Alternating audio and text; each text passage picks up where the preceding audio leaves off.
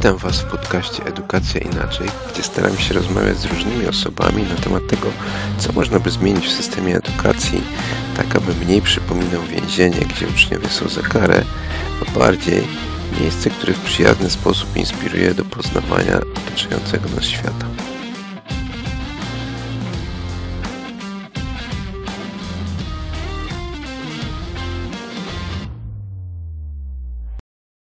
Cześć, to co za chwilę usłyszycie to jest druga część mojej rozmowy z Aliną Czyżewską. Pierwszą część znajdziecie w poprzednim odcinku. Jakiś czas temu słuchałem podcastu, tylko kurde, nie pamiętam nazwy. Spróbuję sobie przypomnieć i potem e, podać e, w notatkach. Tam było powiedziane o trendach w edukacji w Europie i tam była mowa o tym, że coś, co, co jest zauważone, że działa, to jest e, ja nie chciałbym tutaj źle tego nazwać, ale w moim odbiorze to było coś takiego, że tak jakby ścieżka kariery e, w zawodzie nauczycielskim, że to nie jest tak jak u nas tutaj mianowane i tak dalej, tylko tam jest dużo trudniej. E, oni opisywali coś takiego, że jeżeli e, chcesz awansować, to musisz przeprowadzić coś, co pokaże, że masz jakiś taki wkład, zorganizować jakąś akcję taką, e, poszerzyć coś, co sam robisz, znaleźć ludzi, którzy będą chcieli robić. I tam co, coś, co też mi się podobało, to jest coś takiego, że e, rzadko się zdarza coś takiego, że zostajesz dyrektorem w swojej szkole. Bardziej jest coś takiego, że dostajesz jakąś inną szkołę i jest takie wędrowanie między placówkami, żeby właśnie szerzyć też e, doświadczenia po prostu między, między różnymi placówkami, co mi się e, z jednej strony podoba, bo to jest fajne, bo, bo rzeczywiście jest ta wymiana, jest różnorodność. Z drugiej strony troszeczkę się tak zastanawiam, na ile to jest wykonalne. W dużych miastach podejrzewam, że to większym problemem nie jest, bo tam e, szkół jest więcej. E, bardziej w mniejszych miejscowościach to może się wiązać z jakąś przeprowadzką, ale może to jest droga jakaś. Czy ty może się orientujesz, czy gdzieś w naszej okolicy to dobrze działa, że moglibyśmy od kogoś czerpać tak e, z czegoś, co, co, co już gdzieś indziej funkcjonuje? Nie znam się, nie, nie interesuję się tymi sprawami, więc tutaj nie Mhm, mam żadnej ciekawej opowieści w tym temacie. Natomiast porównując y, y, jakieś pojedyncze rozwiązania z innych krajów, należy zawsze, i to w, w każdej dziedzinie, w, w sądownictwie, w edukacji i w szkolnictwie wyższym, zawsze mieć na uwadze, że pojedyncze rozwiązanie to jest element jakiegoś systemu. Porównywanie naszego jednego rozwiązania z, z rozwiązaniem, nie wiem, z Niemiec jest trochę zgubne, bo w Niemczech jest inny system, czy w Finlandii jest po prostu inny system. mhm, Yy, I mm, takie kopiowanie jednego rozwiązania nie jest mądre. Czy powoływanie się na, na jakieś jedno, jedno rozwiązanie, że a tam jest tak, więc my też tak powinniśmy mieć. No nie, powinniśmy stworzyć cały system, którego to rozwiązanie będzie elementem, bo inaczej to będzie kwiatek do kożucha. mhm, Mm, My też mamy inny punkt wyjścia do zmian. My też mamy inne, znaczy nie da się tak przesadzić tego drzewa. Ono musi wyrosnąć na tym gruncie, ale musimy mieć dobre ziarna. Y, I takie początkowe zmiany, które na pewno muszą nastąpić, i teraz nie dlatego, że prawo jest złe, tylko dlatego, że ludzie wypaczyli y, stosowanie tego prawa. To zmiany, które muszą nastąpić, to na przykład, y, jeżeli chodzi o statuty, musi być kontrola tych statutów, tak samo jak uchwały Rady Miasta podlegają kontroli wojewody i są publikowane w Dzienniku Wojewódzkim na stronach w internecie, tak samo poważnie musimy potraktować te statuty. Czyli one również, bo na razie to jest tak, dana szkoła sobie uchwala, że niebo jest zielone i właściwie to przechodzi. Nie ma żadnej kontroli statutu. Chyba, że jakiś rodzic albo uczeń zawzięty weźmie ten statut i zobaczy, że tam są bzdury i naruszenia prawa.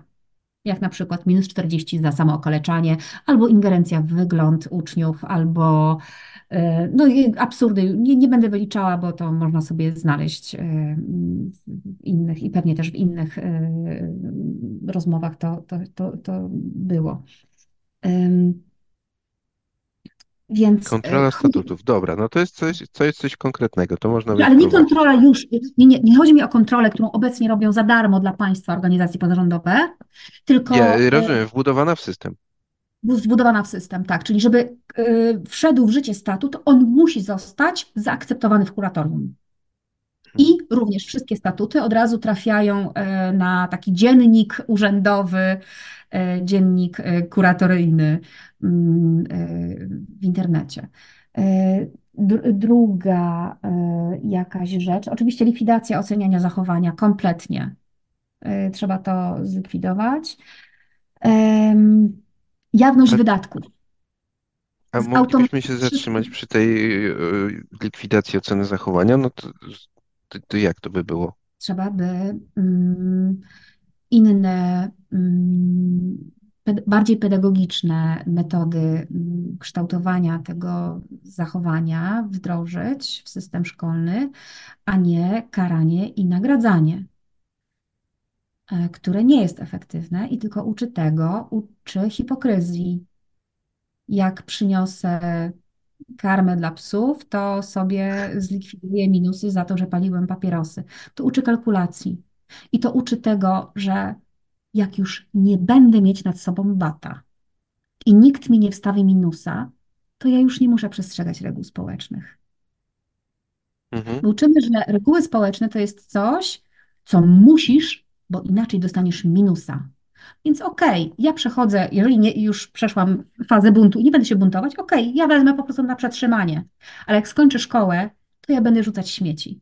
Ja będę nie szanować y, śmieci wokół siebie. Nie będę szanować y, przestrzeni wspólnej. Będę wywozić śmieci do lasu. Bo już mi nikt, jak mnie nie nakryje nikt, to ja mogę. Tego uczy polska szkoła. Ja na to tak nie patrzyłem. To, to, to jest... Ale masz rację, no, masz rację. To, to jest tresura, nie? Tylko, że w momencie, kiedy znika treser, to ja już nie muszę. A nie zostało mi wytłumaczone w procesie, że to jest dbanie o siebie nawzajem, że my tworzymy społeczność, a nie wyścigi. Dobra, to przejdźmy dalej, e, bo, bo miałeś kolejny punkt.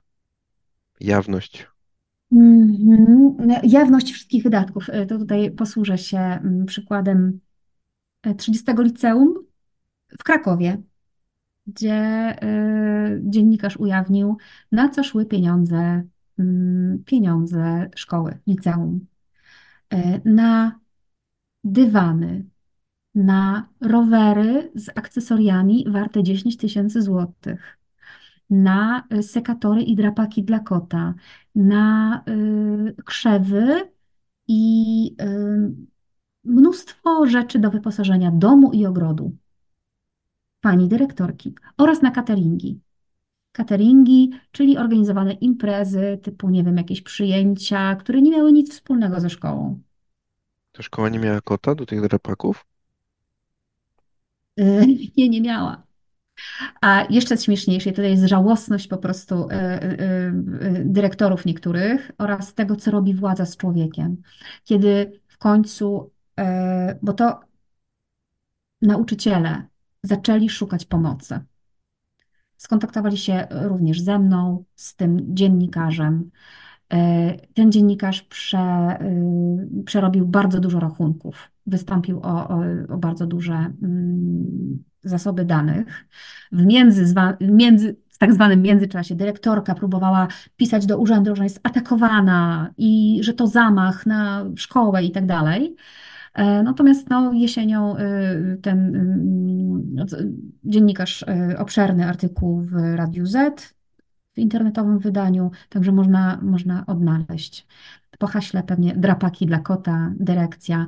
Skończyło się tym, że urząd musiał złożyć zawiadomienie do prokuratury na tam, że ponad 200 tysięcy szkody finansowej, czy jakichś takich nad- nad- nadużyć finansowych. Oraz, i tutaj hmm, Jednak trzeba oddać sprawiedliwość za czasów byłej kuratorki Barbary Nowak. Dokonano kontroli w tej szkole i wykazano, że dyrektorka, która była nauczycielką również, nie prowadziła zajęć z osobami pochodzenia ukraińskiego, natomiast pobierała za to pieniądze. I tutaj mamy do czynienia nie tylko z malwersacją finansową, z oszustwem, ale również z niezapewnieniem, niezrealizowaniem prawa tych dzieci do tego, co oferuje system w Polsce, czyli naruszenie artykułu 70 prawa do nauki. O, E, grubo. tak, ale wiesz co? I co ciekawe, i to już jakby mówimy o dalszej patologii systemu. Obsługę księgową, rachunkową, te faktury wszystkie przechodziły przez Centrum Usług Wspólnych w Krakowie, które obsługuje wszystkie szkoły. Co się wydarzyło, że osoba, która obsługiwała tą szkołę, widziała te wszystkie faktury, które widział również dziennikarz. I dziennikarz zadał sobie pytanie, co do cholery. A przez lata, przez bardzo wiele lat, to Centrum Usług Wspólnych akceptowało te wszystkie wydatki. No ja zakładając dobrą wolę, zakładałem, że gdzieś przy szatni żyje kotek, który potrzebuje drapak. I może zostańmy e, przy tej myśli, mm, albo otwórzmy przestrzeń, w której ja funkcjonuję. Tak, patologia w zarządzaniu miastami jest ogromna. Dlaczego? Dlatego, że my zostaliśmy wychowani do tego, żeby wierzyć i ufać władzy. Ten, kto odpytuje władzę, jest nieelegancki, jest zły, jest pieniaczem. I my jesteśmy takim uśpionym społeczeństwem, które tańczy przed władzą, które się przymila do władzy, bo my się nauczyliśmy, że jak przyniesiemy ciasto, przyniesiemy, albo nasza mama zaangażuje się w samorząd, w, Radę Rodziców, to my będziemy ustawieni. I my coś zyskamy, coś nam skapnie z tej władzy. I potem Tak nie robimy jest? to, i potem, no, ta, no tak, tego się uczymy. I potem takie mamy społeczeństwo, w którym układy, ten zna tego, y, bo to jest dla nas naturalne, my tym oddychamy jak, jak normalnością. Oczywiście nie lubimy tego i narzekamy, ale nic z tym nie zrobimy, bo nie nauczyliśmy się, ponieważ na WOS-ie uczyliśmy się, y, że wymień y, od myślników zadania Rzecznika Praw Obywatelskich, ale nikt nam nie powiedział, napisz do Rzecznika Praw Obywatelskich o tym, co ci się wydarza w szkole i że to jest niezgodne z prawem. Albo nie uczymy się z prawa do informacji publicznej, możesz zapytać o, o regulamin samorządu uczniowskiego. Ale jeszcze, żeby, dom, żeby domknąć tą jawność wydatków, no bo większość tych Teraz tak, informacji chodzi to, to, to, to jest inf, e, dostępna w ramach dostępu do informacji publicznych, prawda? Chodzi o E, to, poczekaj, poczekaj, tylko jedno wyjaśnienie. mhm. To jest, te wszystkie wydatki są jawne i każdy, każda może zapytać każdą szkołę w Polsce o y, rejestr wydatków, o wszystkie faktury ponoszone przez szkołę. Y, tylko, że musi za to o to zawnioskować. Natomiast o co mi chodzi? Chodzi mi o to, żeby te wszystkie wydatki od razu trafiały do szkoły, znaczy na stronę szkoły. Czyli blip jakiś Żeby bez... taki i na tym blipie to tam Tak, mamy. tak. Czyli Biuletyn Informacji Publicznej, tak. Ale tu jesteśmy jeszcze daleko w lesie, ponieważ wiele szkół nie, nie, w ogóle nie prowadzi BIP-u. Mhm. Nie aktualizuje go. Szkoła w Warszawie na Mokotowie, chyba 205, szkoła podstawowa 205. Od 2013 roku nie uzupełniała, nie, nie uzupełniała kompletnie Biuletynu Informacji Publicznej, czyli podstawowej strony internetowej szkoły, na której muszą być wszystkie dokumenty. Wiele szkół uważa, że w ogóle statut jest tajnym dokumentem, a on musi wisieć w BIP-ie y, szkoły. Są szkoły, które uważają, że statut to trzeba iść do biblioteki, umówić się i uczeń nie może, y, rodzic może. I nie może zrobić żadnych odbitek ani zdjęć. No to jest absurd. I nie jest absurd dlatego, że ja tak uważam, tylko że mamy ustawę o dostępie do informacji publicznej oraz mamy artykuł 60, 61 Konstytucji, który mówi o tym, że działania organów władzy publicznej są jawne i każdy obywatel ma prawo do informacji o tym, jak działają te organy włącznie z dostępem do dokumentów. My możemy zawnioskować, powiedzieć, chcemy kopię wszystkich protokołów Rady Pedagogicznej w formie plików PDF na mojego maila. I wysyłamy to zapytanie zwykłym mailem. My mamy naprawdę jako To obywatele jest aż tak, że możemy powiedzieć, w jakim formacie byśmy to chcieli? Tak, oczywiście nie wymyślamy formatów nie wiadomo jakich. Natomiast my jako obywatele mamy ogromne uprawnienia. Tylko, że do cholery jasnej, dlaczego nikt nas tego nie uczy? Artykuł czwarty Konstytucji. Władza należy do narodu. Dlaczego szkoła nie uczy nas tej władzy wykonywać? Dobra, A to jest jej obowiązek, nie? To jest jej obowiązek nie dlatego, że ja sobie wymyśliłam, że to jest obowiązek, tylko dlatego, że tak stanowi prawo, czyli przepisy prawa oświatowego, ym, y, karty nauczyciela, y, nawet rozporządzenia w sprawie podstawy programowej. Tak, my tam się mamy uczyć, jak być obywatelami świadomymi, a nie podporządkowanymi rolnikami. Ja, ja wiem, jakbym chciał to pociągnąć, ale mi, wymieniłaś trzy punkty. To jest, to, jest wszystko na tej liście, czy coś jeszcze chciałabyś, do, chciałabyś dodać? Y, Od Poczekaj. tych, po... y, mm, Aha, wiesz co? Mm, Czyli tak, jawność wydatków, y, zmiana kompletnie ścieżki zawodowej nauczycieli. Nie może być tak, bo na razie, na, na razie to jest tak zaprogramowane, że y, chcąc być nauczycielem, to właściwie po studiach idziesz do szkoły i tam spędzasz całe, y, całe życie. Jak masz 40 lat, zwiedziłeś świat, zawojowałeś różne rzeczy, y, poznałaś y, milion organizacji i zrobiłaś niesamowite rzeczy i chcesz zacząć być nauczycielem, bo chcesz podzielić się swoim doświadczeniem z młodym pokoleniem, niestety trafiasz jako z najniższym uposażeniem nauczyciel stażysta.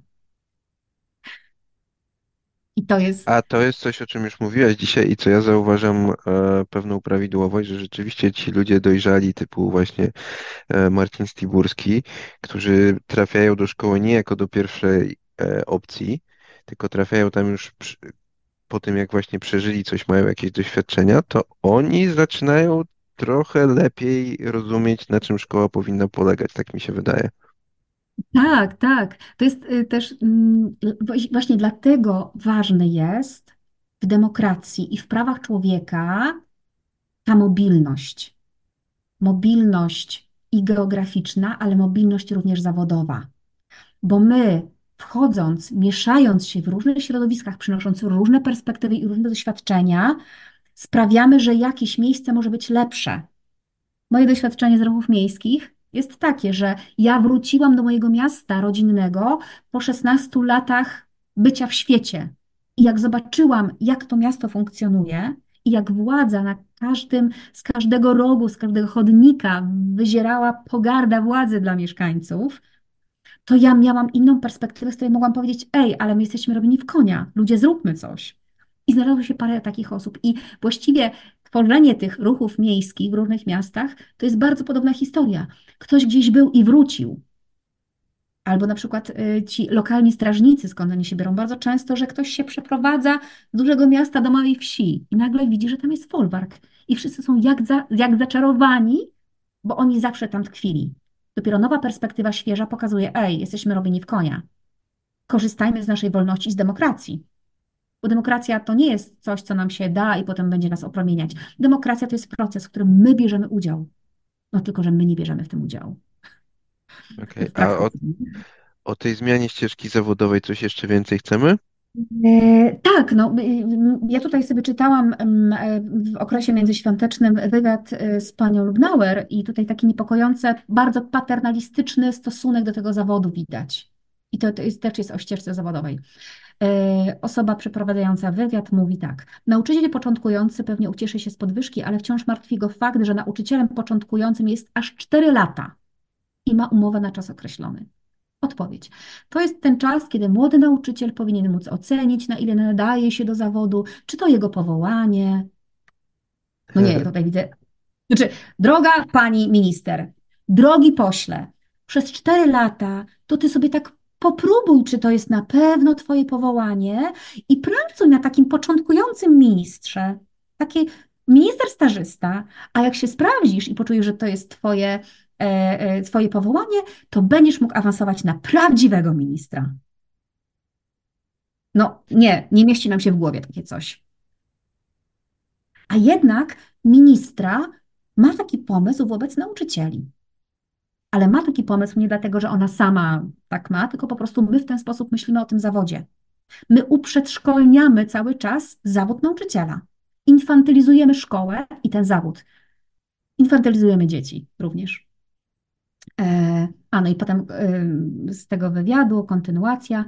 E, a po dwóch latach na umowę na czas określony dostaje już umowę na stałe. Rany, to przecież w e, supermarketach są lepsze warunki i ścieżka kariery. Jeżeli chcemy zrobić z tego atrakcyjny zawód, traktujmy ten zawód poważnie. Ani że pobądź sobie, drogi nauczycielu w przedszkolu i jak ci się spodoba, to możesz do nas wejść na stałe. No nie, jakby traktujmy się poważnie. I od tego jest ZNP, żeby od razu zareagować w tej sytuacji. Że nie zgadzamy się na infantylizowanie tego zawodu, na, pe- na taki paternalistyczny stosunek do tego zawodu. Pani minister. No, ale nie wiem, no. Nie wiem, co No może tak z własnej Jaką autopsji, bo, zniżkę załatwiał pan Broniarz w tym momencie, nie? bo, bo mi się wydaje, że jak, jak się decydujesz na zostanie ministrem, no to też, tak powiem, wcześniej pracujesz w tych strukturach takich, młodzieżówkach i tam pewnie nawet za darmo robią. No ale wiesz, no ja, ja też e, e, edukuję za darmo, ale jak już trafiam e, do pracy, to jestem pracownikiem oczywiście, ale mam ścieżkę kariery, ale nie taką, że ja na 4 lata jestem zabetonowana. Bo może Nie, no to, 4 to jest chore, no to jest chore. ja nie przyjdę do tego zawodu. Nawet chciałabym, ale nie przyjdę, bo to jest dla mnie śmieszne i żałosne. Że tak, że w ten sposób ministra ma pomysł o tym zawodzie. Ale to też dlatego, że pewnie ma w głowie cały czas to, że nauczyciel to jest taka osoba, która kończy studia i przychodzi do szkoły. I teraz dlaczego, i to, to jest też trochę opowieść o tym, dlaczego szkoła jest tak zabetonowana w przeszłości. No właśnie dlatego. Młody człowiek idzie do szkoły, spędza w systemie edukacji 12 lat, uczy się, jak ten system, e, uczy się paternalistycznego traktowania, e, tańczenia przy władzy itd., itd. Potem idzie na studia i potem wraca do szkoły. I odtwarza w niej to, co sam znał i znała. Osoba, która zaczyna być nauczycielem od razu po studiach, a to jest chyba większość nauczycieli, nie zmierzyła się ze światem, nie pracowała w innych miejscach. Dlatego też nauczyciele dają się robić w konia, tym, że uważają, że trzeba przynosić, e, nie wiem, trzeba kupować e, kredki za swoje pieniądze. To jest masakra. Robią sami z siebie ofiary, dlatego, że trafiają do środowiska, które zawsze tak robiło. Jak oni byli w szkole niedawno, pięć lat wcześniej, to też tak było, więc dla nich to jest ustawienie domyślne. Nie ma tego kompletnie w żadnym przepisie. I w ten sposób nauczyciele sami psują też swój zawód, dlatego że nie znają prawa, dlatego że nie ma wśród nich takich osób jak Marcin Stiburski, które wchodzą jako dorosłe do zawodu. A jeżeli zdarzają się tego typu osoby, bardzo szybko są mobbingowane. To tak em, pięknie Marcin wpisuje w martyrologię narodu polskiego Tak, tak, tak, tak, nauczyciel. tak.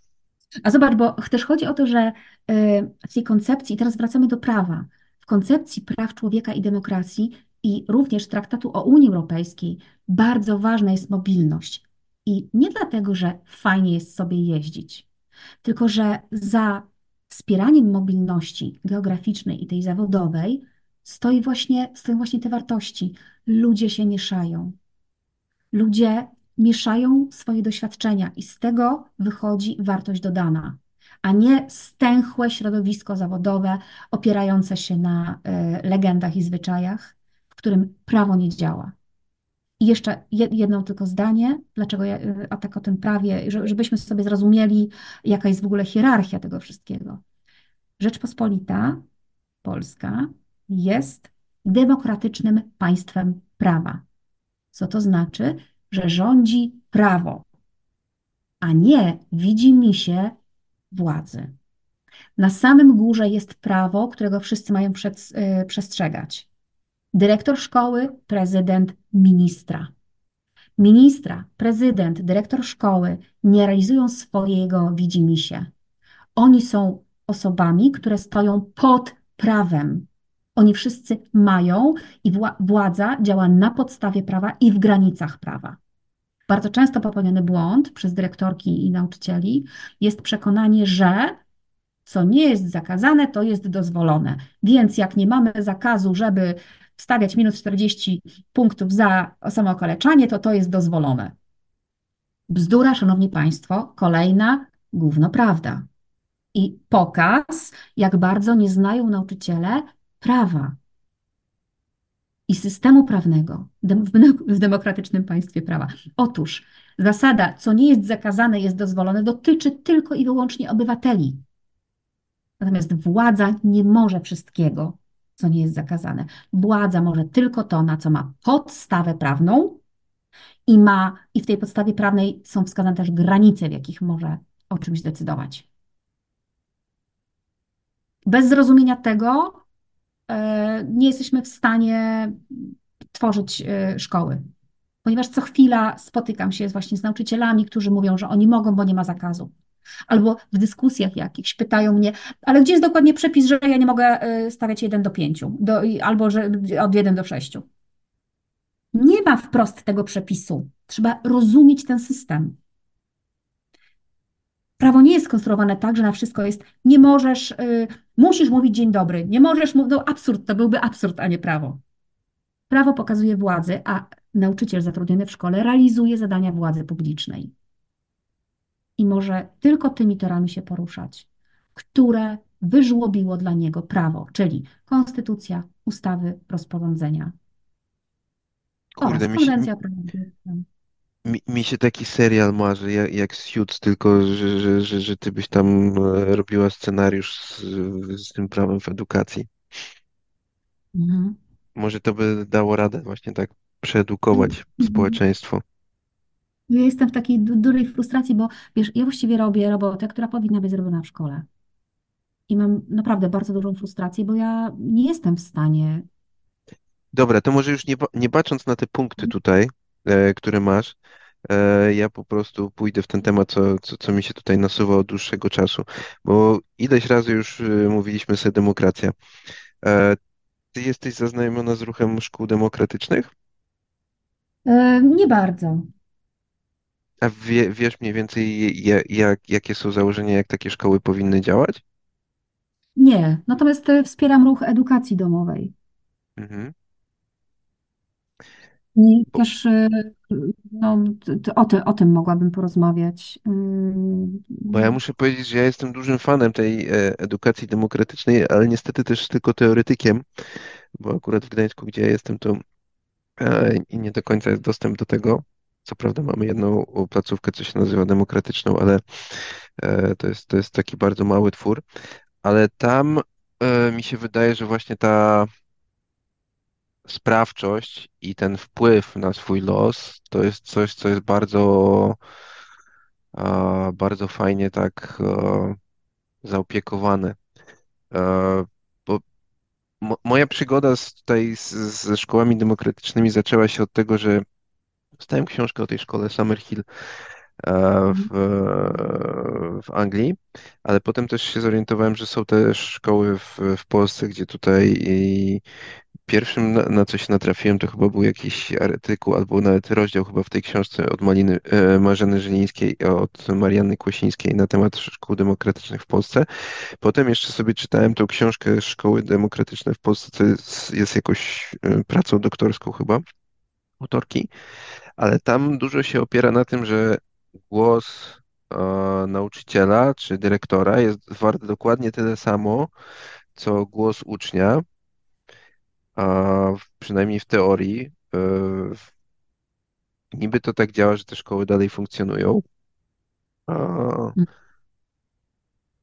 i, I wydaje mi się, że to jest właśnie takie namacalne, że w momencie, jeżeli oddajemy taką władzę do, do tego, że w, mogę współdecydować o tym, co się u mnie dzieje, to ja realnie czuję ten wpływ, bo tak e, do tej pory to, co tutaj opisywałaś, to mi się bardzo, e, co mówisz, że czasem uczniowie znają prawo lepiej, to mi się tak idealnie wpisuje w takie e, sceny z filmów o więzieniu, gdzie ten skazany Mhm. siedzi sobie w tej bibliotece i on sobie tam czyta, co on mógłby zrobić, żeby jednak ten swój wyrok zmienić.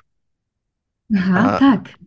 A tutaj mamy takie drugie podejście, że w momencie, jeżeli idziesz do tego, e, do takiej szkoły demokratycznej, no to jest ten krąg, e, czy tam te zebrania takie szkolne, które się odbywają tam, nie wiem, raz w tygodniu, kilka razy w tygodniu, gdzie współdecydujesz o tym, co ta społeczność robi. Szkoda, bo, bo, bo myślałem, że masz może trochę tutaj y, już e, doświadczenia w, w pracy z takimi a, e, z placówkami, ale może to może inaczej.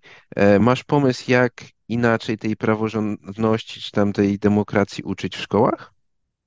Ale wiesz co, to o czym mówisz, o tych e, nurtach demokracji, e, szkół edukacji demokratycznej, one nie ma zakazu realizowania ty, tych ścieżek w szkole publicznej. No nie, Szkoły, no nie, no nie do końca, bo tam jest tak, że e, niekoniecznie musi być podstawa programowa. My w Polsce naginamy trochę ten ruch, ale mhm, tak e, normalnie to jest tak na zasadzie, że dzieci decydują o tym, czego chcą się uczyć. Mhm, Co nie, n- n- mhm, niektórzy okej. interpretują na takiej zasadzie, że jeżeli e, przeczytasz e, podstawę programową razem tam z tą preambułą, czy jak tam się nazywa ten początek, to tam Mhm. jest mowa o tym, że dostosować do indywidualnych potrzeb i tak dalej, i tak dalej. I do, tu można trochę nagiąć, że ta dalsza część, e, czyli tam podstawa programowa podzielona na te zbiory 1, 3, 4, 6 i 7, 8, jeżeli chodzi o podstawówkę, to niekoniecznie musi mieć e, większe znaczenie niż, e, niż ta preambuła do podstawy programowej. A może inaczej wtedy. E, czy ty w swoich Słuchaj, działa może, bo, działaniach mhm, zahaczasz też o podstawę programową? oczywiście. Rozporządzenie ministra edukacji w sprawie podstawy programowej dla liceum i technikum. Szkoła zapewnia bezpieczne warunki oraz przyjazną atmosferę do nauki, Przyjazno. uwzględniając indywidualne możliwości i potrzeby edukacyjne ucznia. Najważniejszym celem kształcenia w szkole, aha, to jest podstawowej akurat, jest dbałość o integralny rozwój biologiczny, poznawczy, emocjonalny, społeczny i moralny ucznia.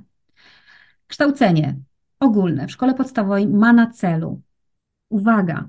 Formowanie u uczniów poczucia godności własnej osoby szacu i szacunku dla godności innych osób. Rozwijanie kompetencji takich jak kreatywność, innowacyjność i przedsiębiorczość.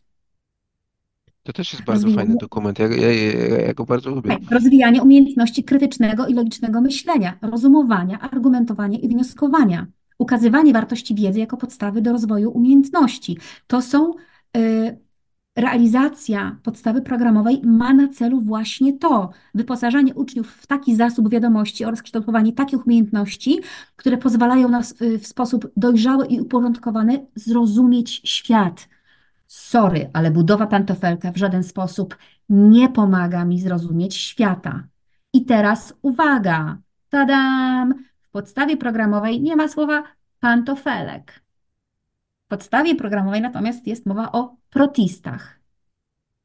Wystarczy 10-minutowy filmik z YouTube'a o protistach, które powo- powoduje, że się zakochujemy w protistach. I to wystarczy, żeby naprawdę nie trzeba y, budowy pantofelka y, wkuwać na pamięć. Co to są protisty? Protisty, protisty to jest taka grupa, e, e, że tak, są e, rośliny, zwierzęta, grzyby i oraz grupa, taka grupa, która, do, do której, która nie pasuje ani do zwierząt, ani do grzybów, ani do roślin. I to jest takie queerowe wszystko. Bardzo różnorodne. Grupa ta nazywa się protisty. I tam są pantofelki, śluzowce, y, okrzemki. Totalna różnorodność. Mega różnorodność. Normalnie queer. LGBT i wszystkie litery po prostu świata. I teraz yy, śluzowce, do czego w ogóle, po co mam wiedzę o tych protistach? Po co my się ta, dlaczego ja się tak nimi zachwycam w tym momencie, kiedy odtworzyłam sobie 10-minutowy filmik na YouTubie, że są na przykład śluzowce, które mają takie właściwości, które zostały wy, wykorzystane w projektowaniu tras w metrze, chyba w Tokio albo w innym mieście. Chodzi o unikalne zdolności tych śluzowców, które dążą do jak najszybszego połączenia się na nowo. I używa, i wiesz, i to chodzi o to, że kurczę, my cały czas się dowiadujemy, cały czas próbujemy y, korzystać z mądrości przyrody i, i tyle wystarczy, żeby się zachwycić. I potem takie dziecko potem pójdzie do domu, siądzie i będzie szukało o tych protistach jeszcze innych ciekawostek. Jedno dziecko, a drugie będzie szukało czegoś innego. Ale to jest też y, budowanie, y, budzenie ciekawości. To jest też jeden z elementów. Ciekawość się powtarza, rozbud, y, rozbudzanie ciekawości. To jest też coś, co się powtarza w podstawie programowej non-stop. I co jeszcze dalej? Podstawa. Kształcenie ogólne ma na celu zaspokaja- zaspokajanie i rozbudzanie naturalnej ciekawości poznawczej ucznia, kształtowanie postawy otwartej wobec świata i innych ludzi, aktywności w życiu społecznym oraz odpowiedzialności za zbiorowość. Przecież to są piękne rzeczy, stojące u podstaw edukacji demokratycznej. Więc te wartości z edukacji demokratycznej, one mogą zapanować w polskiej szkole. One muszą, bo takie są przepisy.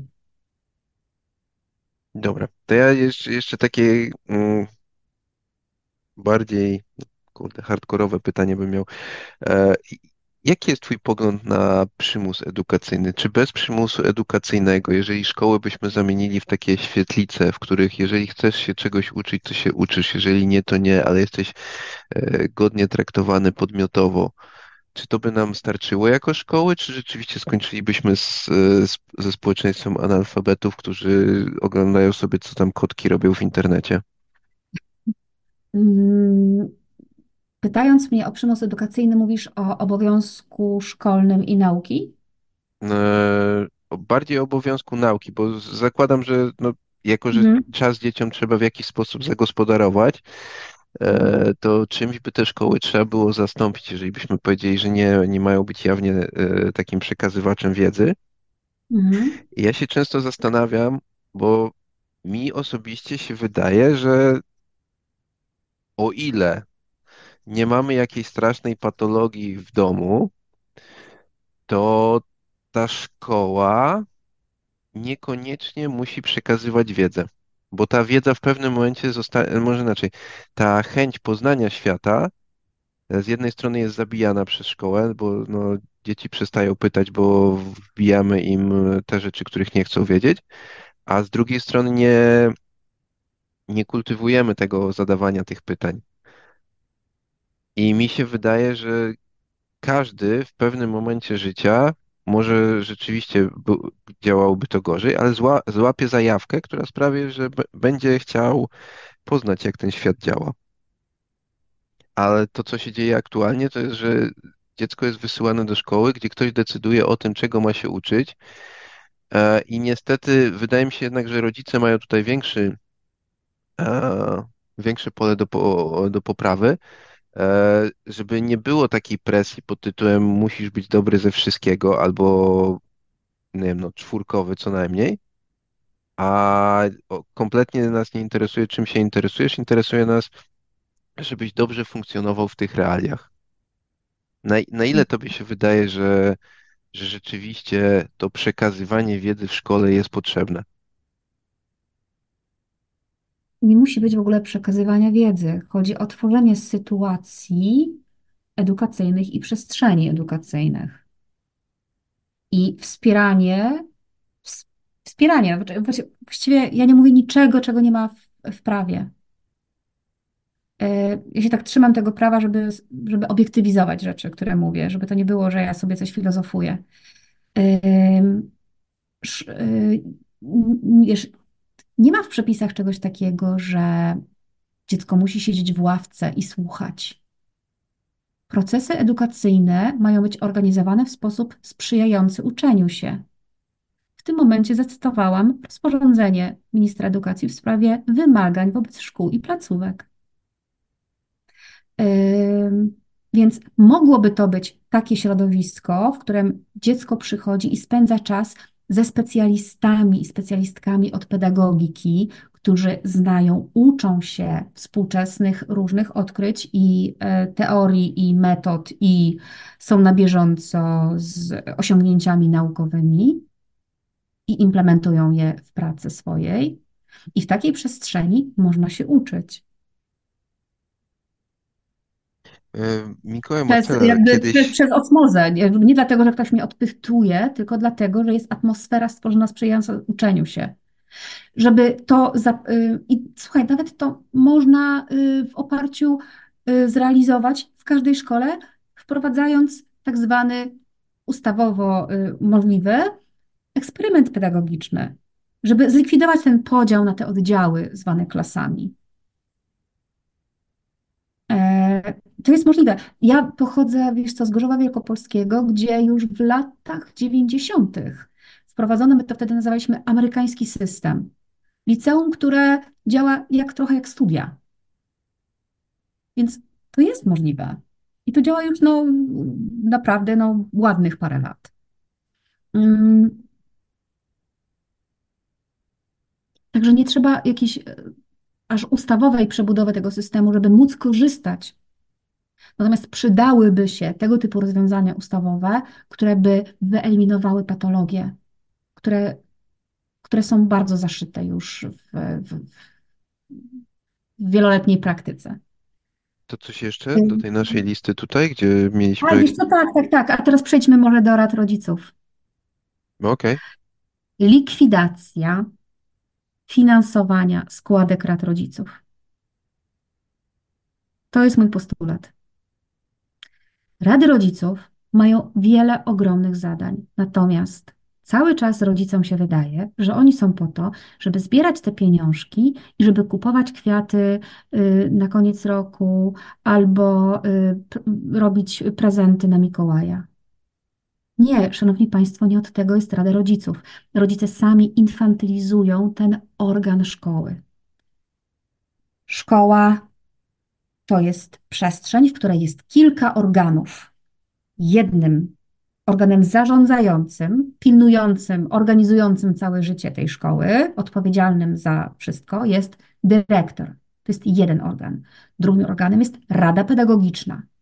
Trzecim organem jest samorząd uczniowski, który również ma swoje kompetencje i zadania, i nie jest to realizowanie kalendarza imprez szkolnych, tylko dużo poważniejsze ma zadania, oraz Rada Rodziców. To są podstawowe organy szkoły, a nie klub rodziców. Nie, nie wiem, jest jakieś takie przekonanie, że ci rodzice to są od tego, żeby tak wspierać dyrektora. Nie, nie od tego jest organ. To tak samo jakbyśmy mówili o Radzie Miasta, że Rada Miasta jest od tego, żeby wspierać prezydenta. Nie, to są dwa rozdzielne organy, każdy z nich ma inne kompetencje. Taki gospodarz klasy na sterydach.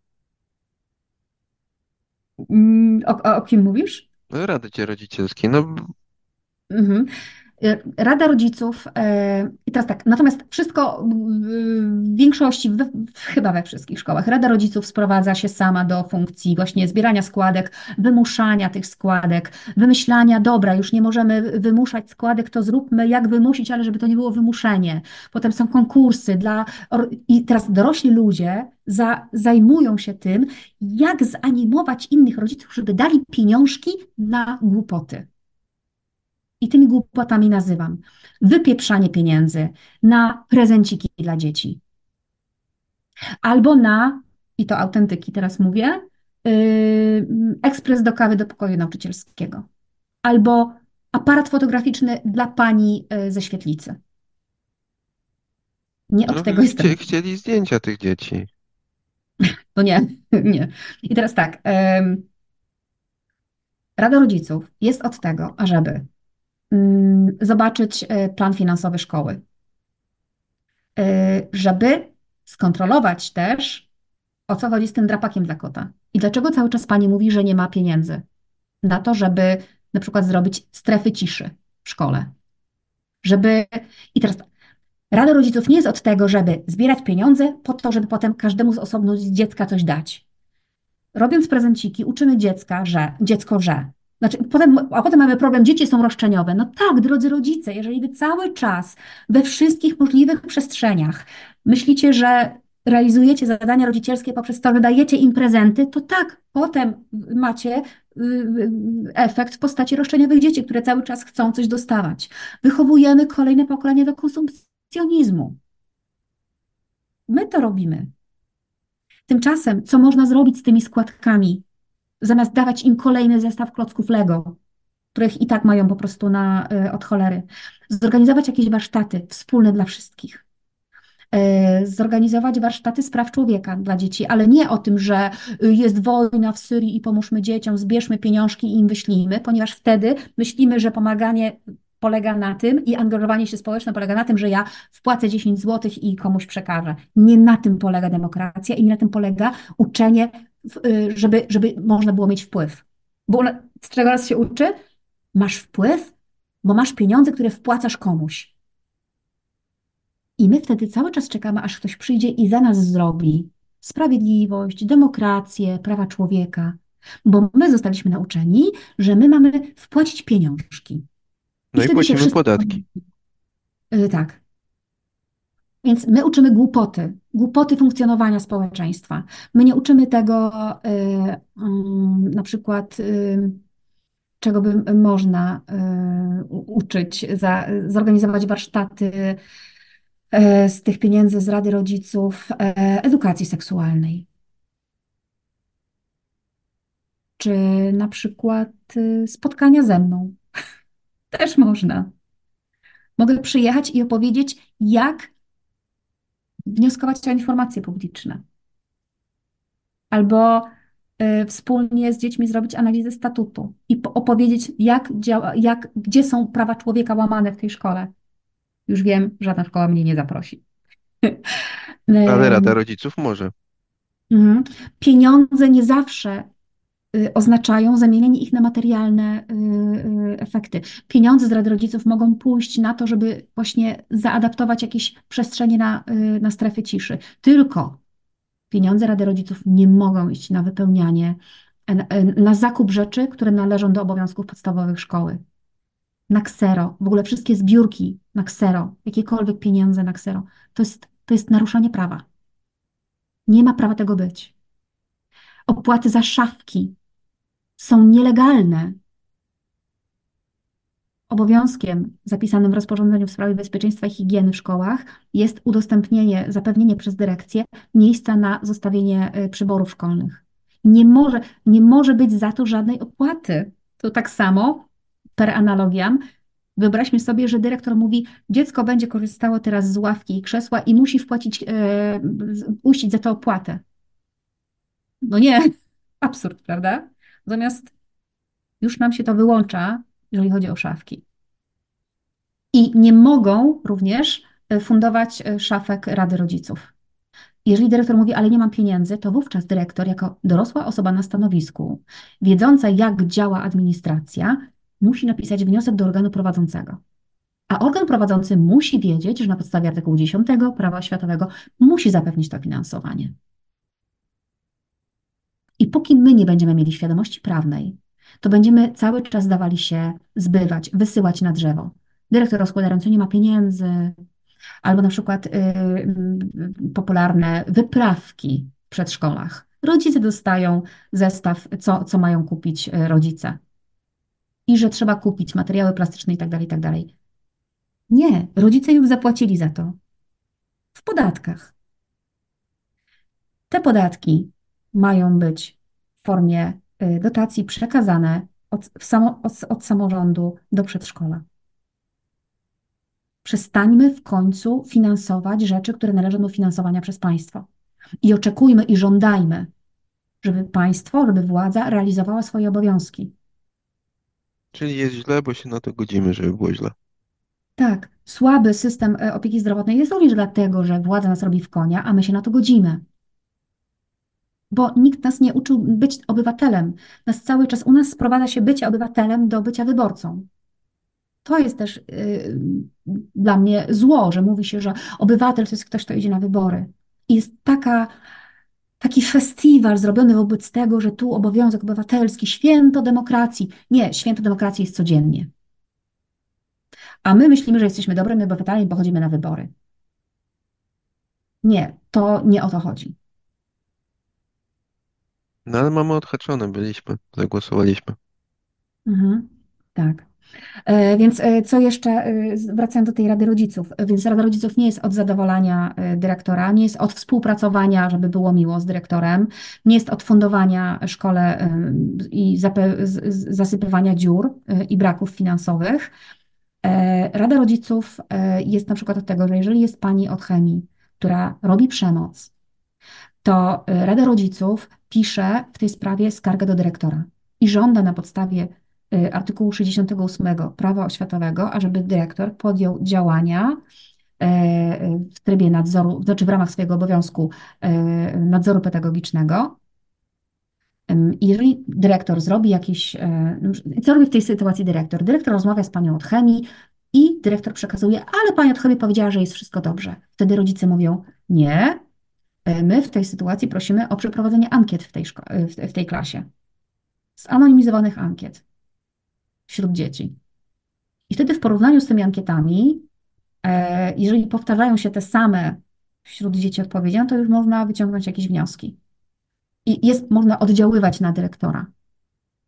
Proszę albo wprowadzić nadzór pedagogiczny e, i wyeliminować przemocowe działania, albo na przykład działania, które polegają na tym, że pani, to jest autentyk, akurat pani od fizyki to była, opowiedziała cały czas o tym, jak wspaniale było za komuny i wspominała czasy komuny e, i potem mówiła dzieciom, co mają przerobić w domu. Albo na przykład robiła, zadawała jakieś e, do zrobienia prezentacje i potem ich w ogóle nie oceniała. I gubiła pendrive'y. No i nic się nie dawało zrobić, no bo, no bo przecież y, y, nie ma fizyków w Poznaniu. To był Poznań. I teraz jaki błąd popełniają rodzice? Rodzice chodzą na pielgrzymki do dyrektora i gadają na gębę. Otóż nie. Mamy świetny wynalazek ludzkości. Przełomowy. Pismo. I papier.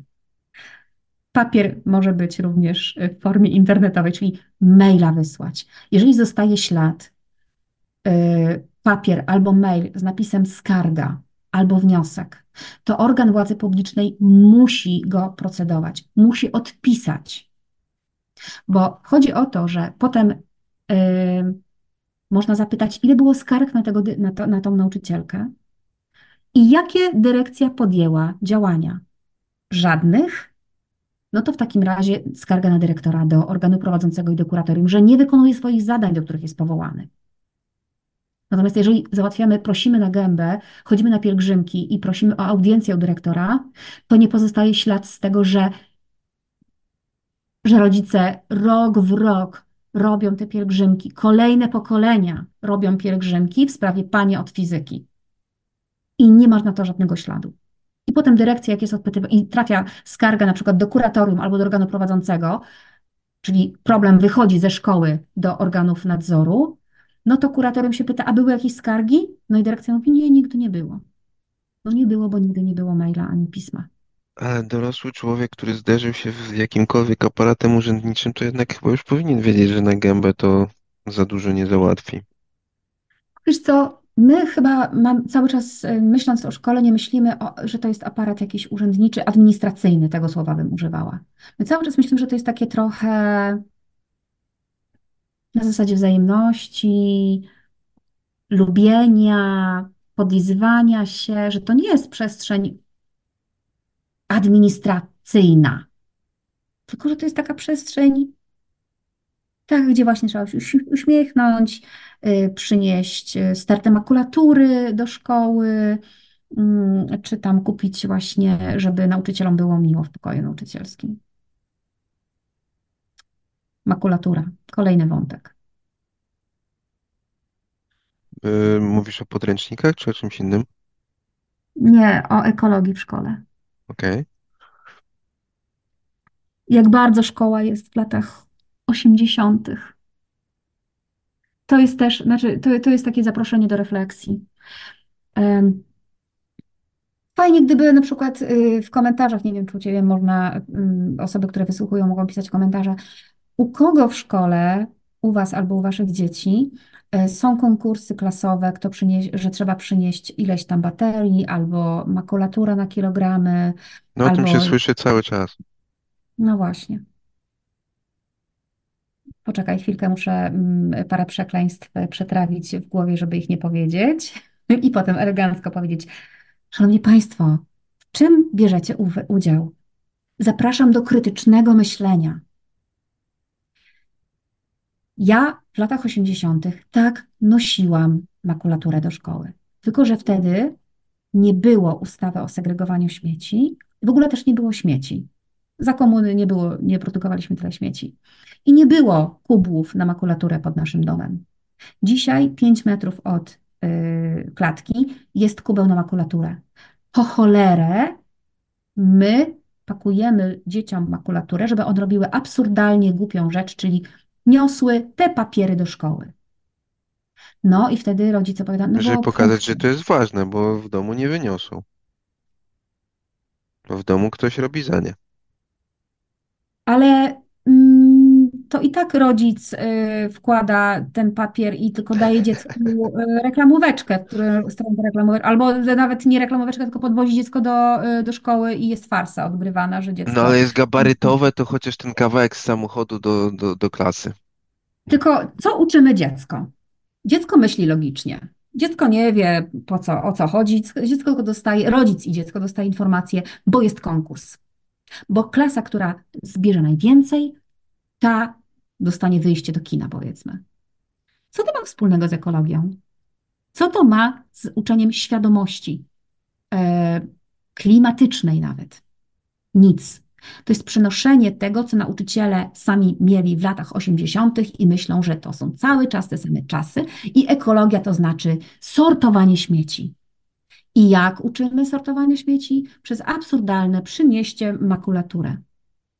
I teraz zobacz. A to jest ciekawe, dziecko- co oni z tym robią potem. A wiesz co, potem, y, nie wiem, zawożą do skupu makulatury. Nie wiem, co z tym robią. Tak samo nie wiem, co z tymi bateriami liczą i po prostu i tak zawożą do y, skupu, znaczy do, do miejsca, gdzie y, odpady tego typu się gromadzi.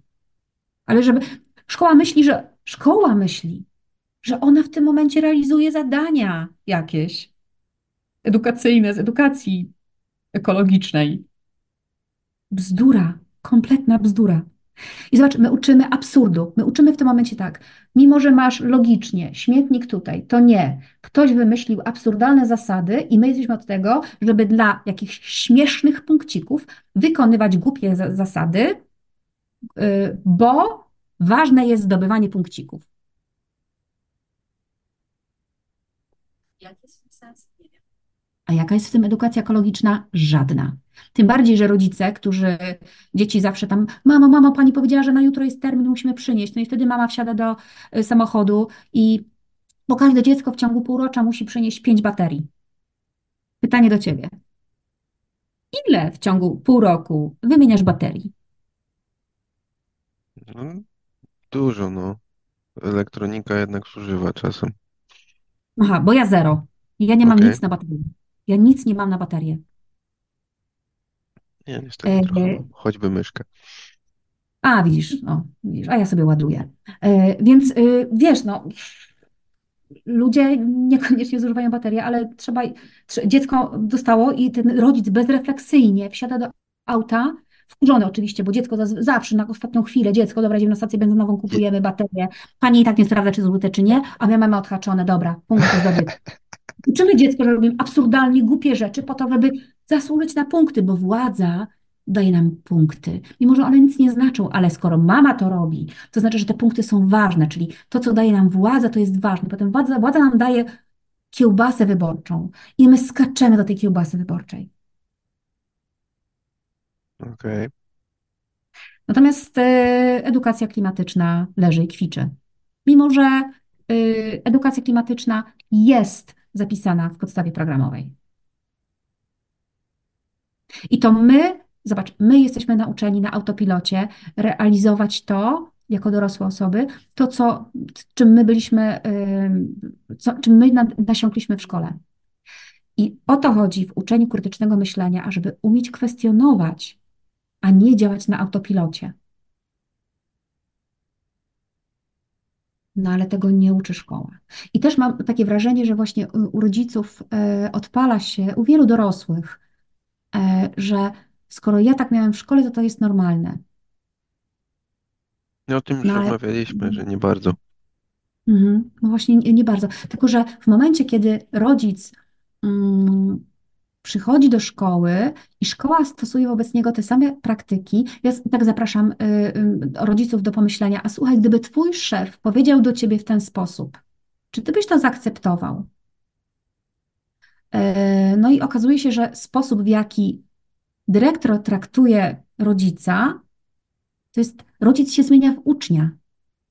On jakby wraca, wraca, wraca do swojego, do, znaczy odpala mu się tryb, jest tam uczniem. Mhm. I jest każde zawołanie, znaczy wiesz, to jest dla mnie bezczelność, y, kompletny brak szacunku. Dyrektor y, wzywa nauczy, y, rodzica na dywanik, wzywa, jutro proszę przyjść. I ci biedni rodzice biorą y, zwolnienia albo, nie wiem, jakąś gimnastykę uprawiają, żeby, żeby przyjść, bo dyrektor mnie wezwał. Ludzie, nie, przede wszystkim. E, Bo to też y, w, tego, w takim trybie jest telefon, proszę jutro natychmiast przyjechać, bo y, w sprawie syna do szkoły. I matka się pyta, ale co się stało? I mówię tutaj o uczniu, który jest w internacie. I matka się pyta, ale co się stało? Nic pani nie powiem, proszę, by- pilna sprawa. I teraz ta Mhm. matka, to horror. Ona nie No, wie- odpala sobie w głowie ten film, co tam się mogło wydarzyć. Tymczasem w dorosłym świecie, w ogóle w świecie demokratycznym, świecie, w którym należysz się szanować i godność ludzką również, i wykonując w sposób godny, zgodnie z zasadami dobrej administracji, funkcję dyrektora, dyrektor wie, że jest y, organem administracji publicznej i ma zachowywać się godnie i z szacunkiem do wszystkich obywateli. Więc jeżeli on ma potrzebę, czuje, że trzeba porozmawiać z rodzicami, pisze maila. Szanowni Państwo, chciałbym zaprosić na spotkanie. Spotkanie będzie dotyczyć tego i tego i tego. Kiedy Państwu pasowało, proponuję takie i takie terminy. Traktujemy rodzica ja- godnie, jak partnera, a nie jak podnóżek. E, To jest bardzo fajna obserwacja. Ogólnie kwestionować, a nie działać na autopilocie, to jest, to jest bardzo, Tak. bardzo fajna kwestia. I jeszcze y, o tym, że prawo chroni, bo też y, są rodzice, którzy oczywiście przychodzą z awanturą e, do szkoły, że ktoś, e, na przykład, nie wiem, Fundacja Ordo Juris przygotowywała dla rodziców takie gotowce, e, w, w których e, jakieś prawne, pseudoopinie prawne, w których tam bzdury prawne były napisane o tym, że, nie wiem, nie wolno mówić o uchodźcach albo nie wolno mówić o różnorodności płciowej, o orientacjach e, seksualnych i, i że w ogóle skandal. I taki dyrektor, zastraszony takim pismem, uchyla się i na przykład, nie wiem, nie od, od, odwołuje, nie wiem, spotkanie z, jakąś organizacją, bo strach. I teraz o czym mówi prawo? Jeżeli dyrektor znałby przepisy, to wiedziałby, że wśród jego obowiązków jest, i tutaj wspominałeś o, o, o, o preambule prawa oświatowego. Yy, Preambula, preambuła mówi o tym, że oświata, aha, że kształcenie i wychowanie służy rozwijaniu u młodzieży poczucia odpowiedzialności, miłości ojczyzny, poszanowania dla polskiego dziedzictwa kulturowego przy jednoczesnym otwarciu się na wartości kultur Europy i świata. Więc tak, uczenie o różnorodności kulturowej jest obowiązkiem szkoły. Oraz dalej, szkoła winna zapewnić każdemu uczniowi warunki niezbędne do jego rozwoju, przygotować go do wypełniania obowiązków rodzinnych i obywatelskich w oparciu o zasady solidarności, demokracji, tolerancji, sprawiedliwości i wolności. Więc jeżeli przychodzi rodzic terrorysta, macha jakimś e, dokumentem od Ordo Juris i mówi, jak tu będzie, wyda pan pozwolenie na tęczowy piątek, to to będzie złamanie prawa i ja zrobię to i to, to wówczas dyrektor z całym spokojem cytuje to, co ja tutaj napisałam, przeczytałam z prawa oświatowego. Cytuję również artykuł 6 Karty Nauczyciela oraz masę innych artykułów i mówi, panie kochany, ja, mnie nawet męczą te tęczowe piątki, ale niestety takie mamy prawo. Taki, ja taki mam obowiązek. Ja nie mam prawa zabronić. Gdyby dzieci chciały zorganizować urodziny Hitlera, tak, wtedy musiałbym zabronić. Ale jak organizują coś, coś mówi o demokracji i tolerancji, przepraszam pana, ale niestety nie mogę. I nic tutaj nie da powoływanie się na pana, pana konstytucyjne prawo dotyczące, y, że rodzic ma prawo do wychowania dziecka zgodnie tam ze swoimi tam poglądami, bo to prawo realizuje pan w swoim domu, drogi panie rodzicu. A w szkole ja realizuję swoje obowiązki. I ja nie jestem od tego, żeby realizować pana wyobrażenia o tym, że, że skoro pan uważa, że Ziemia jest płaska, ja nie będę, nie mogę. Ja, nawet dyrektor może też uważać, że Ziemia- jest płaska, ale musi uczyć tego, do czego prawo go zobowiązuje. I w ten sposób powinien odpowiedzieć takim rodzicowi. Co więcej, dyrektor powinien pójść do urzędu i powiedzieć: Szanowny panie prezydencie, ja tutaj bardzo proszę o opinię prawną, ponieważ dostałem takie coś. Od tego jest, sam, y, od tego jest prezydent, od tego jest cały aparat urzędniczy urzędu. Żeby dyrektor Nie szedł po prośbie, tylko on tam idzie po prostu do, do partnera, którym jest urząd. To wszystko Bo pięknie brzmi. Tak, tylko no, świadomość prawna to raz, dwa, odwaga do tego, do zrobienia tego. Tylko skąd brać tą odwagę, skoro my w szkole byliśmy cały czas przekonywani, że jak chcesz korzystać ze swoich praw, to ci się nie uda, bo będziesz, yy, będzie, Trafisz na silniejszego. Tak, właśnie. Demokracja nie jest o rządach yy, silniejszego. No. Okej, okay. myślę, że będziemy powoli e, dążyć ku końcowi. Ja mam tutaj takie jedno z końcowych pytań, co zadaję e, gościom. Jeżeli mieliby możliwość zamieszczenia jakiegoś hasła na billboardzie, załóżmy, że nie wiem, w jakimś fajnym miejscu w Warszawie, coś o edukacji, to co byś tam zamieściło? Masz jakiś pomysł? Szukałabym jakiegoś hasła ze słowem godność. Poszanowanie godności w szkole. Żądamy poszanowania godności w szkole. I to dotyczy i nauczycieli, i nauczycielek oraz uczniów i rodziców.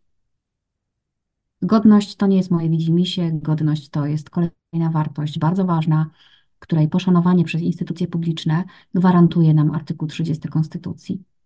Ten artykuł mówi, że, że władza ma obowiązek ochrony naszej godności i yy, poszanowa poszanowania naszej godności. I nauczyciel, który nauczyciel czy szkoła, która narusza na, naszą godność, narusza w tym momencie konstytucję. A, jeszcze to by mogło być dobre. Mo można by zrobić taką gwiazdkę i tą gwiazdką tam na dole dla tych, co przechodzą mhm. koło tego billboardu.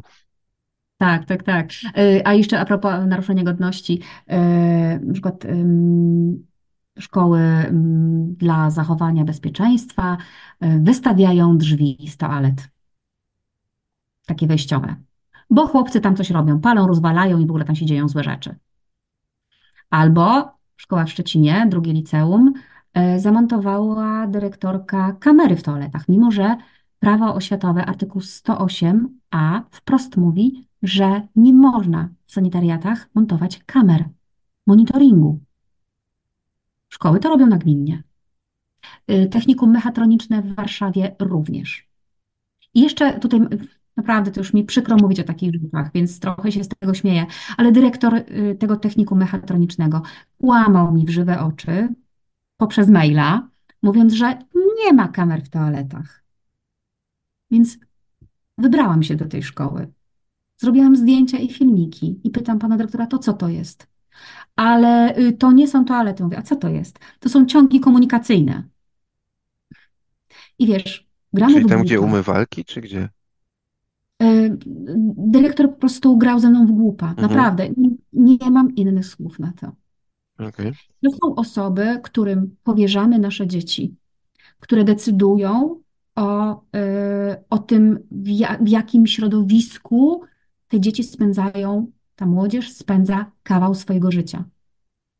Dyrektor, który nie potrafi przyznać się do błędu, e, dyrektor, który kłamie, jeżeli dyrektor w tym momencie tego słucha i chciałby e, wytoczyć mi jakiś proces o naruszenie dóbr osobistych, oczywiście zapraszam. Akurat w tym momencie prawo mnie chroni. E, I tak samo prawo chroni wszystkie osoby, które w sposób kulturalny i tak zgodny z rzeczywistością krytykują szkołę. W tym momencie szkoły, nie wiem, próbując e, polować na uczniów, którzy jakieś piszą negatywne opinie na, y, na Google'ach, czy komentują coś na Facebooku, mm, próbują mówić, że to jest naruszanie dobra szkoły, że oni mają w obowiązkach dbać o dobre imię szkoły i że źle reprezentują szkołę i dlatego dostaną nagany i nie wolno im tego robić. To jest kolejne kłamstwo i bzdura. Uczeń ma prawo i rodzic również do krytyki władzy. Oczywiście mówimy o kulturalnych, o kulturalnych mhm. ramach. E, I co więcej, osoby pełniące funkcje publiczne, a takimi są nauczyciele oraz dyrektor, tym bardziej powinni, to jest taka zasada grubszej skóry.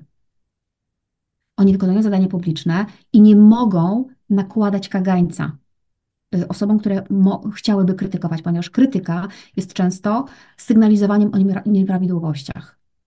Dlatego ta możliwość krytykowania władzy jest dużo szersza niż wobec anonimowego człowieka, który nie pełni żadnej funkcji publicznej. Mm, Gdzie ludzie mogą cię znaleźć? Też w ogóle, żeby cię znajdywali? Tak, tak, można mnie znajdować jak najbardziej. E, Niestety nie mam czasu, żeby wdrożyć się w TikToka i Instagrama, ale wiem, wiem, wiem, że powinnam. Jestem na Facebooku jako Alina Czyżewska. Nie umiem być marketing, marketerką samą siebie, więc to jest moja akurat y, słaba strona.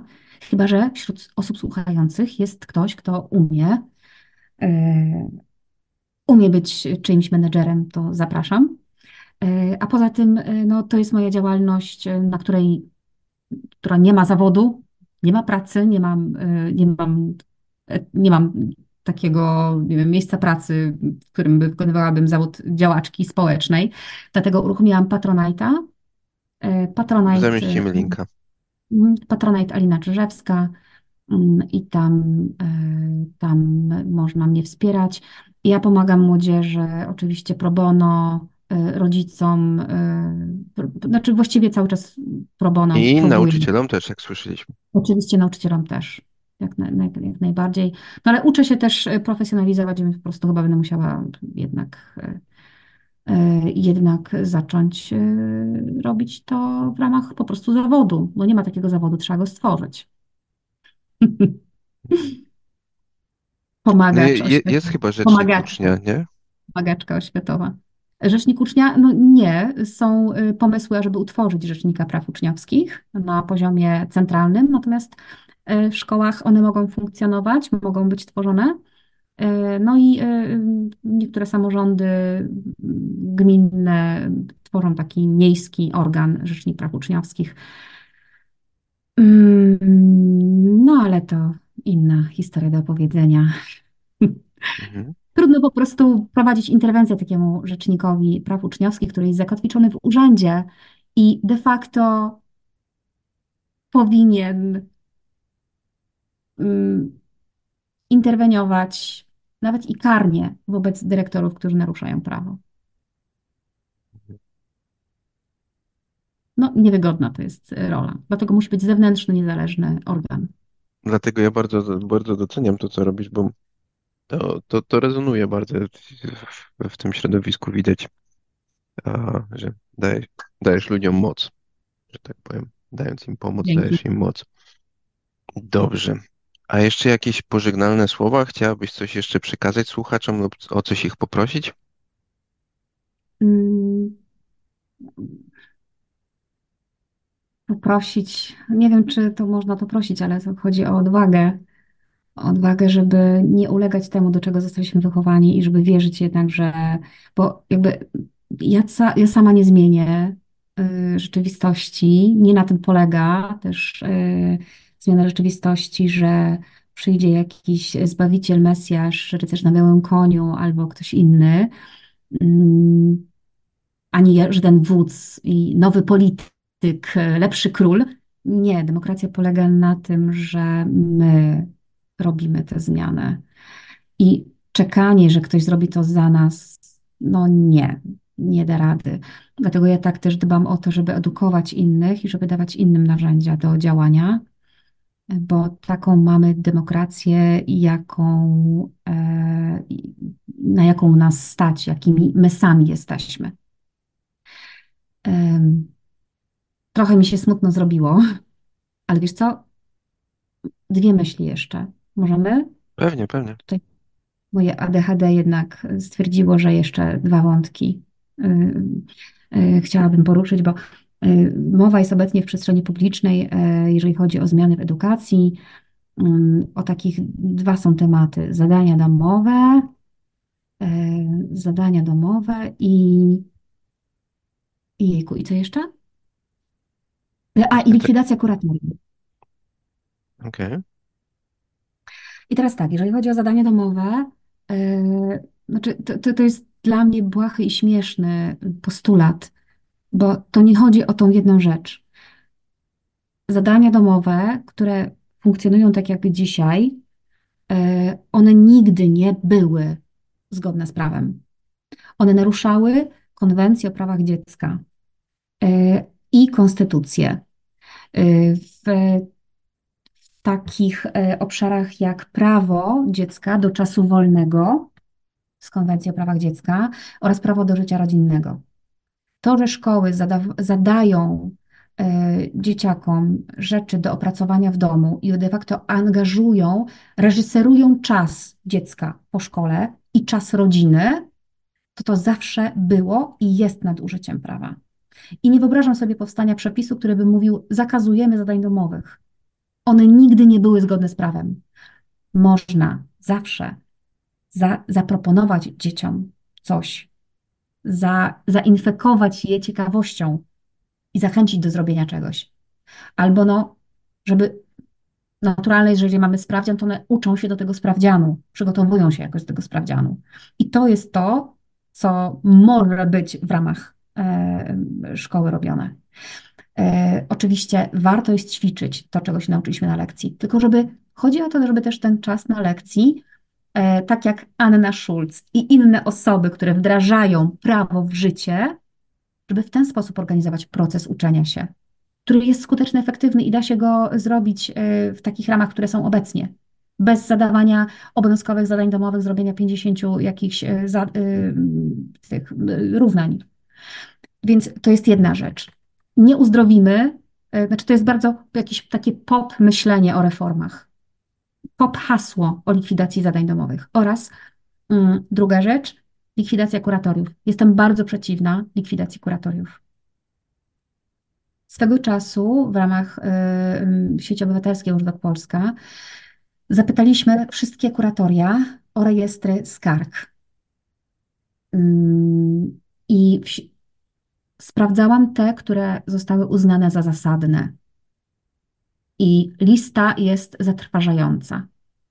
Za skargi zasadne, które kierowane były do kuratorium, były niereagowanie na przemoc rówieśniczą, niereagowanie na przemoc nauczycielską, nierealizowanie orzeczeń e, e, e, poradni psychologiczno-pedagogicznej, dyskryminacja dzieci w spektrum autyzmu, dzieci z orzeczeniami. To są grube naruszenia Gdyby nie było kuratorium, organu kontroli, organu, do którego mogą się rodzice odwołać, to ta patologia cały czas by dotykała dzieci. Swoją drogą cały czas dotyka te dzieci, ponieważ nie każdy rodzic wie, że może napisać do kuratorium. Te kwestie tych absurdalnych, krzywdzących, niezgodnych z prawem zapisów w statucie,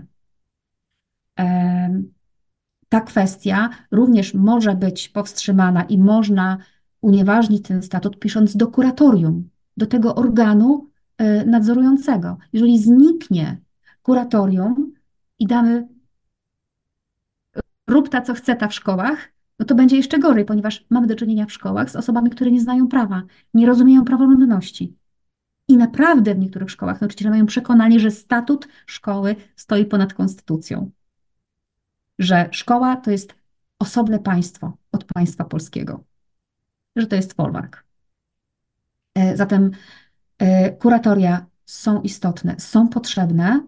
E, pamiętajmy źródło słowa kuratorium: kura, opieka, troska. I ten element, on również jest zapisany obecnie w prawie w kuratoriach. Po prostu trzeba wymagać od kuratoriów, żeby również to realizowały, ale nie, znowu jest oczekiwanie od nauczycieli, że kuratorium za nich zrobi jakąś robotę. Nie.